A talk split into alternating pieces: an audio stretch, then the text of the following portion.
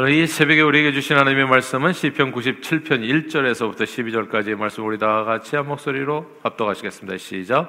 여호와께서 다스리시나니 땅은 즐거워하며 허다한 섬은 기뻐할지어다. 구름과 흑암이 그를 둘렀고 의와 공평이 그의 보좌의 기초로다.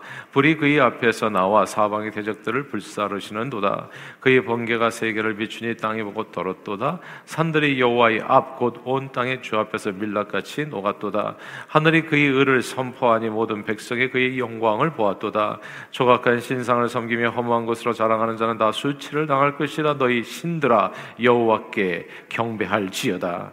여호와여 시온이 주의 심판을 듣고 기뻐하며 유다의 딸들이 즐거워하였나이다. 여호와여 주는 온 땅 위에 지존하시고 모든 신들보다 위에 계시니이다. 여호와를 사랑하는 너희여 악을 미워하라. 그가 그의 성도의 영혼을 보존하사 악인의 손에서 건지시느니라. 의인을 위하여 빛을 뿌리고 마음이 정직한 자를 위하여 기쁨을 부리시는도다. 의인이여 너희는 여호와로 말미암아 기뻐하며 그의 거룩한 이름에 감사할지어다. 아멘.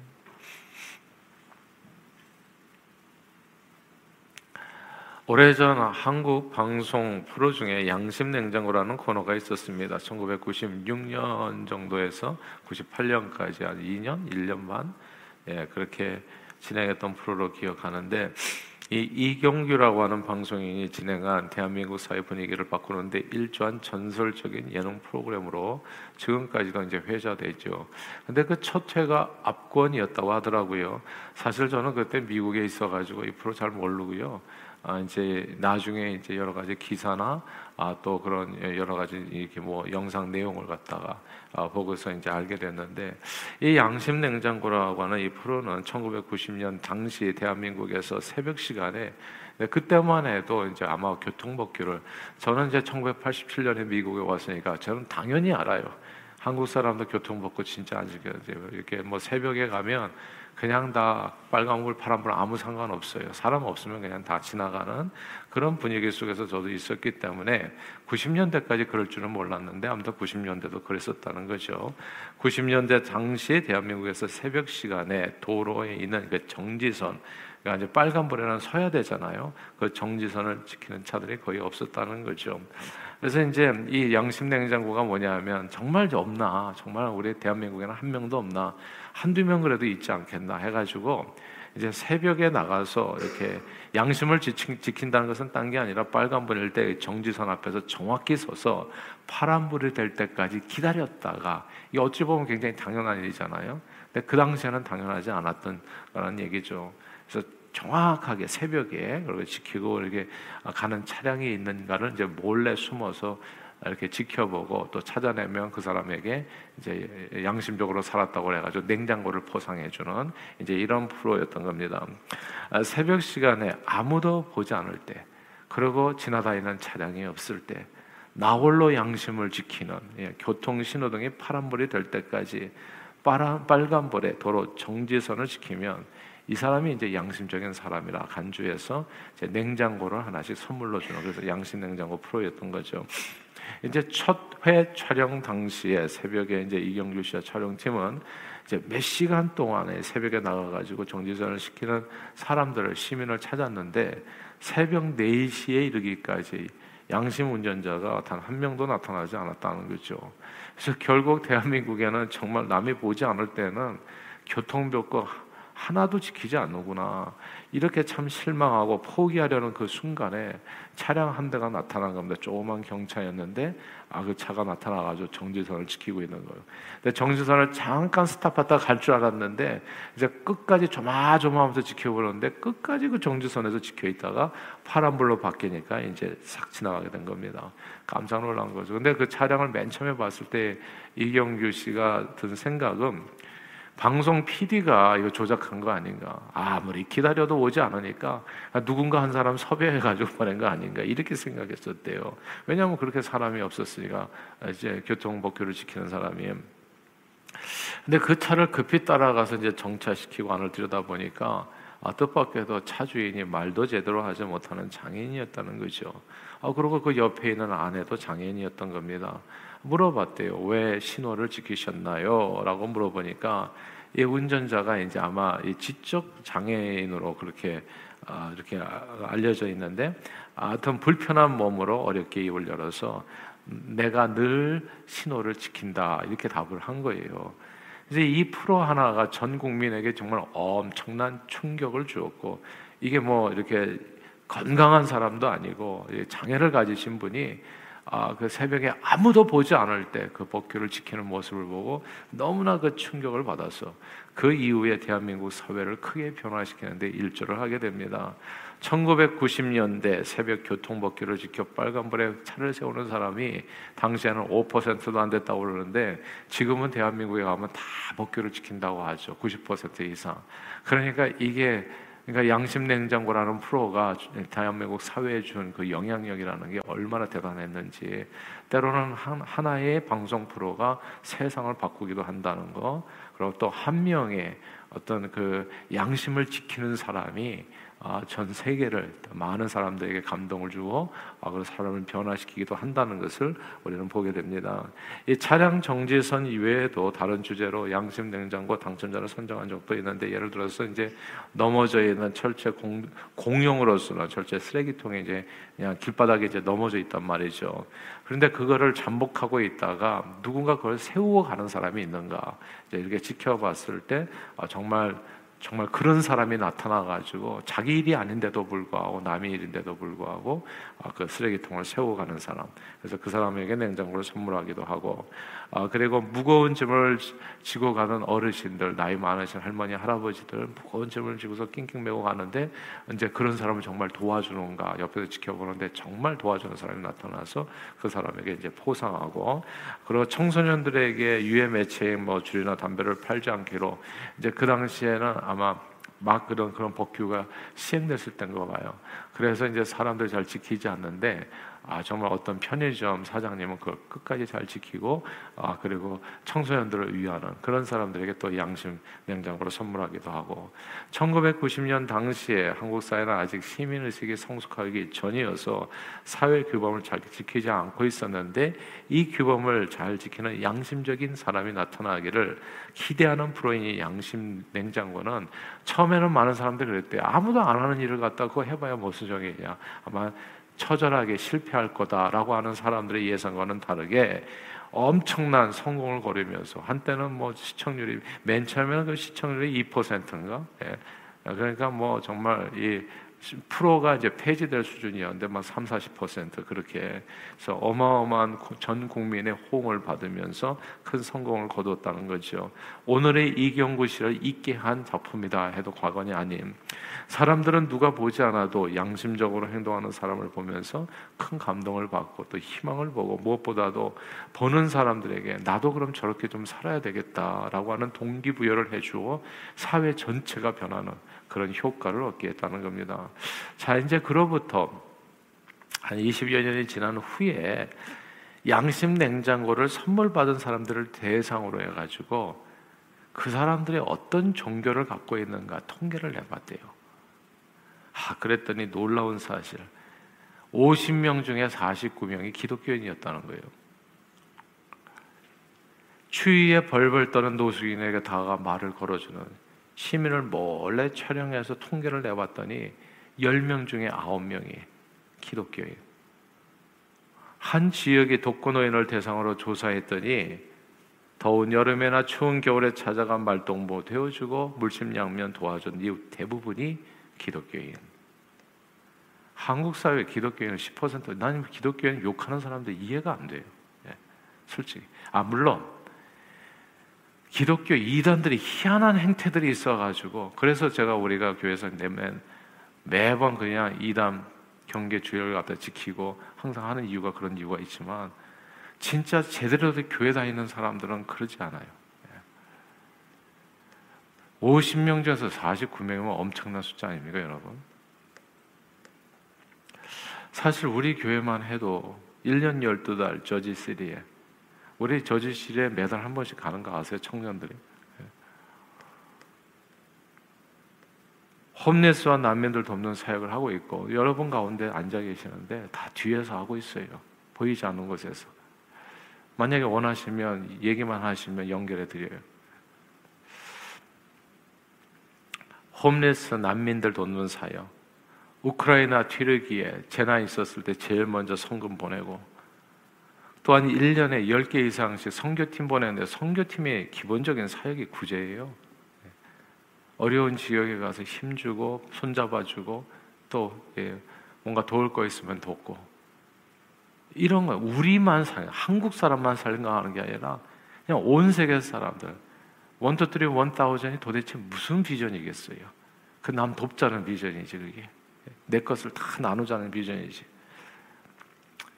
고통당하는 이웃들이 들을 위해서 힘이 닿는 대로 이거 누가 알아주고 그런 내용이 아니잖아요. 우리는 그냥 하잖아요. 하루 1, 2불 이하로 살아가는 굶주린 아이들에게 전 세계적으로 그 아이들을 입양해서 18세 이상 될 때까지 섬긴 극빈 아동의 수가 우리 교회에서 400명이 넘잖아요. 제가 생각해 보니까 요즘 40불 넘는데 400명이면 어떻게 됩니까? 1년에 4, 4, 16? 예. 거의 16만 불 이상을 우리 교회에서 하고 있어요. 그러니까 진짜 어마어마한 거지. 이, 이 작은 교회에서. 이런 일들을 우리는 그냥 사명인 줄 알아요. 누가 세상에 알아주기로 광고된 적도 한 번도 없고. 근데 이게 그리스도인의 정체성입니다. 바로 이게 세상을 변화시키는 사람들의 진면목이에요. 아무도 보지 않고 아무도 신경 쓰지 않는데 그냥 아무도 보지 않은 그 새벽에 그냥 정, 정지선에서 멈추어 서는 겁니다. 그리고 청소년들에게 유해 물질을 팔지 않고 암튼 정직하게 살려고 목숨을 걸고 내놓고 그렇게 살아가요. 그리고 가난하고 힘든 자 어려운 자 손 붙잡아주고 난민들과 함께 해주고 우리 또 내년 내년도에 난민 선교 다 가잖아요. 하여튼 성심을 다합니다. 이걸 그냥 사명인 줄 알아요. 이것이 그리스도인의 정체성인데 오늘 본문에 나와요. 10절 한번 같이 한번 읽어볼까요? 97장 10절 말씀입니다. 시작. 여호와를 사랑하는 너희여 악을 미워하라. 그가 그의 성도의 영혼을 보존하사 악인의 손에서 건지시는도다. 예. 여기서 성도의 영혼, 악을 미워하는 성도의 영혼이라는 구절을 주목해야 됩니다. 성도가 누굽니까? 하나님을 사랑하는 자요. 그리고 하나님께 속한 하나님의 백성을 의미하고 무엇보다도 헤세드, 그러니까 인자와 자비가 풍성하신 하나님을 본받아 사는 하시드, 예, 하나님의 백성, 하나님의 성품을 본받아 사는 백성. 이게 하나님의 백성인 성도이거든요. 이 성도의 특징은 그래서 두 가지예요. 성도의 특징은 공의롭고 사랑 많은 하나님의 모습을 닮아서 첫째는 악을 미워합니다. 그리고 둘째는 11절에 보니까 마음이 정직하고 의로운 사람들이에요. 그러니까 어떻게 해서든지 정직하게 사세요. 저희가 우리 교회에서도 예, 그러니까 이제 양심 냉장고를 한 번씩 해야 되는데 그 우리 교회도 이제 성경 공부하다 보면 시험도 좀 치고 그러잖아요. 근데 보면은 이게 서로 서로 또 이렇게 예수 사랑을 그때 실천하는 사람들이 많아. 그럴, 그럴 때 예수 사랑을 실천하면 안 되고 그냥 열심히 정직하게 사세요. 항상 예. 그 성적의 1, 2, 2점에 제일 중요한 게 양심을 지키세요. 양심. 하면 한 거고 안 하면 안 한 거예요. 근데 이런 데서 헷갈려시면 안 돼. 예. 예수 믿는 게 하나님 앞에 이 단어 용서에 쪽팔리면 안 돼. 하나님 앞에. 예. 하나님 하나님의 형상에 부끄러우면 안 돼요. 그렇게 살면 안 됩니다. 목사부터 시작해 가지고 장로님들, 집사님들, 성도님들 하나님과 사람 앞에 부끄러우면 안 돼요. 우리가 무슨 돈 많이 벌자고 신앙생활 하는 거 아니에요. 네. 은밀하게 보시는 하나님 앞에 인정받으면 that's it. 그걸로 전부예요. 그리고 천국에서 상급 받을 거예요. 이 땅에서 1, 2점 가지고 그래서 제가 한국식 교육의 엉망이라는 게 그거예요. 1등, 2등, 3등 줄 세우는 거. 그런 걸 버리세요, 제발. 아직까지 뼛속까지 있어가지고 그 별것도 아닌 일에 욕심내고 거짓말하고 속이고 그렇게 살아서는 안 돼요. 오늘 본문 그대로 읽어드릴게요. 11절에 의인을 위하여 빛을 뿌리고 마음이 정직한 자를 위하여 기쁨을 부리시는도다. 정직하게 사셔야 됩니다. 더 바르게 살아야 되고 그리고 선하게 살아야 됩니다. 왜냐하면 그것이 하나님의 성품이기 때문에 그래요. 양심 냉장고를 다 받는 사람들이 돼야 돼. 항상 양심적으로. 아, 근데 저도 이 미국에 와가지고요. 이렇게 얘기하지만 참 부끄러운 데가 참 많아요. 제가 미국에 와서 제일 충격받았던 것은 미국 목사님하고 한동안 제가 교제했었던 미국 교회를 빌려서 사용했는데 그 목사님하고 한 달에 한 번씩 같이 만나서 식사를 했어요. 야, 그러니까 이게 제가 백인인 줄 알았어요. 네. 세상에 약간 좀 깜깜할 때는. 근데 백인 앞에 서니까 내가 아, 좀 이렇게 어두운 사람이더라고요. 그러니까 훨씬 더 양심적으로 바로 그분은 항상 수첩을 가지고 다니더라고요. 그리고 자기가 이렇게 그 마일레이지를 계산을 해가지고 이게 교회에서 차량을 만들, 마련해 줬는데 개인적으로 쓴 거는 자기가 페이를 하고 마일레이지 다 계산해 가지고 그래서 교회 용으로 사용한 것만 마일레이지 계산해서 청구를 하더라고요. 예. 난 이런 목사를 한일 가운데 본 적이 없어요. 그러니까 야 이게 이게 무슨 차원이 다른 사람들이구나. 그러니까 악을 미워하라고 그러잖아요. 부정직한 것을 미워해야 됩니다. 아닌 건 아닌 거예요. 바르게 살아야 돼요. 네. 근데 그때 참 부끄러웠고 제 자신도 야 많이 깜깜한 사람이구나. 더 치열하게 살아야 되구나. 사람들의 눈을 무서워하는 게 아니라 항상 내 양심을 바라보시는 하나님 앞에서 그분의 기쁨이 돼야 되겠다. 이게 다른 거, 그게 성도거든요. 그리고 하나님께서 오늘 본문에 보니까 그 성도를 지켜주신다고 말씀했어요. 예. 하나님께서 주시는 축복은 양심 냉장고를 주는 게 아니라 오늘 본문에 보니까 두 가지더라고요. 성도의 영혼을 모든 시험과 악에서 지켜주신다. 10절. 그리고 두 번째는 그 영혼에 기쁨을 뿌려주신다. 행복하게 해주신다고 그래요. 성도는 사람들의 이목이 아니라 늘 은밀한 곳에서 지켜보시는 우리 하늘 아버지 앞에서 선한 행실로 왼손이 하는 거 오른손이 모르게 하여 세상을 변화시키고 하나님을 영화롭게 하는 사람들입니다. 실로 세상의 빛과 소금된 삶을 사는 성도들이 성도라. 성경은 이렇게 이야기하는 거죠. 양심 냉장고 첫회 불량의 지체 장애인처럼 누가 보지 보든 보지 않든 왜 신호등을 지키셨습니까? 물어볼 때 왜라니요? 저는 늘 그렇게 살아왔는데요. 이런 답을 할 수 있는 저와 여러분들이 되시기를 바래요. 사람들의 눈이 아니라 하나님 앞에서 그런 성도들을 오늘 본문에 얘기하는 겁니다. 그런 성도들을 하나님께서 축복하신다. 성도의 영혼을 지키시고 그들에게 기쁨을 뿌려주신다고요. 그러므로 오늘도 그리스도께서 피로 씻어주신 이 선한 양심을 지켜 행하여 세상에 감동을 주고 세상을 변화시키고 하나님을 영화롭게 하는 일에 존귀하게 쓰임 받는 저와 여러분들이 다 되시기를 주 이름으로 축원합니다. 기도하겠습니다. 하나님 아버지 예수님은 너희는 세상의 빛이요 세상의 소금이라 말씀했습니다.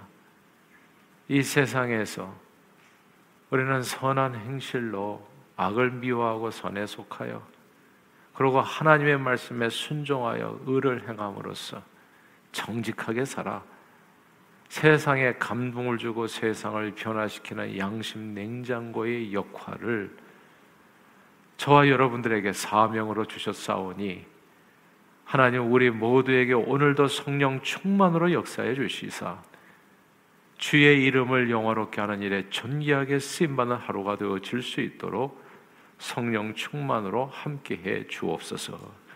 예수 그리스도 이름으로 간절히 기도하옵나이다. 아멘.